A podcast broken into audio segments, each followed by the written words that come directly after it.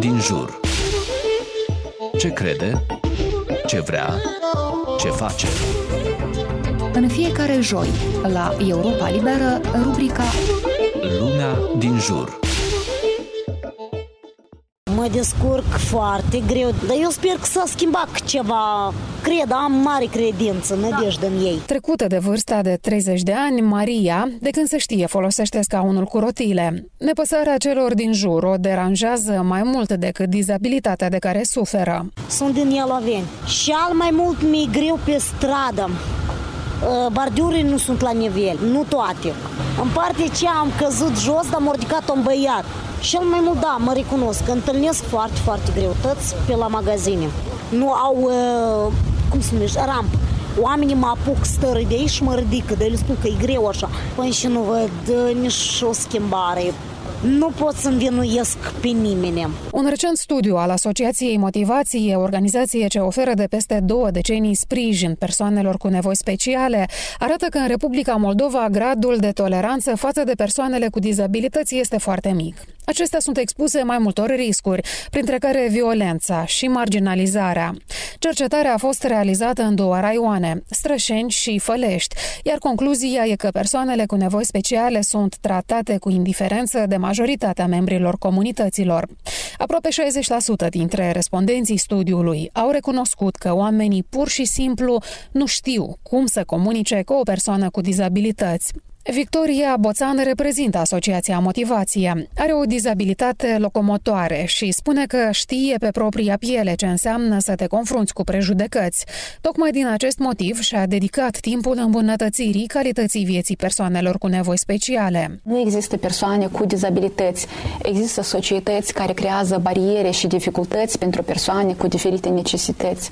Deseori și colegii mei spun că uh, noi simțim că suntem cu dizabilități atunci când ne confruntăm cu diferite probleme legate de acces la infrastructură, de mentalitate, ne confruntăm cu stereotipuri. Deci problema este totuși în mentalitate și noi ne dorim ca societatea să privească și să abordeze de la egal la egal persoanele cu diferite tipuri de dizabilități. Este foarte important. Victoria mai spune că din cauza indiferenței și necunoașterii, persoanele cu nevoi speciale sunt tot mai des supuse violenței.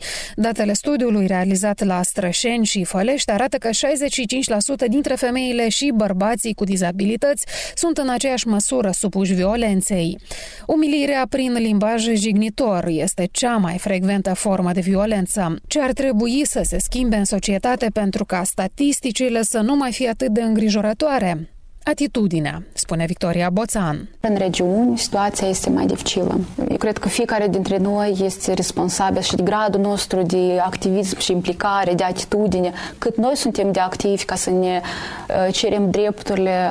Um, și atunci noi, de exemplu, pe parcursul anilor, noi am abilitat mai mulți tineri. Avem uh, diferite grupuri de inițiative la nivel local care la fel au uh, optat, au foarte mult au luptat la nivel local și atunci experiența acestor tineri a arătat că propriul exemplu foarte mult schimbă lucrurile. Oamenii, atunci când văd um, persoane cu diferite tipuri de dizabilități care, nu știu, merg la muncă, folosesc același transport public, devin mult mai receptivi și nu mai privesc dizabilitatea ca ceva, nu știu, ceva ciudat, dar deja Înțeleg că asta poate să se întâmple cu, cu oricare și nimeni nu este cumva scutit de anumite provocări care pot să se întâmple în viață. Studiul realizat de Asociația Motivație mai arată că oamenii nu sunt suficient de bine informați despre cum să ajute sau să asiste o persoană cu dizabilitate, iar 7 din 10 respondenți recunosc că membrii comunității lor ignoră drepturile și interesele persoanelor cu nevoi speciale. În opinia Victoriei Boțan, în această situație ar trebui să pună pe gânduri guvernanții. Ori o asemenea stare de lucruri este dăunătoare nu doar pentru persoanele cu dizabilități, ci pentru întreaga societate. Din Chișinău, Ana Răilanu, Radio Europa Liberă. Aici e Radio Europa Liberă. Aici e Radio Europa Liberă. Radio Europa Liberă.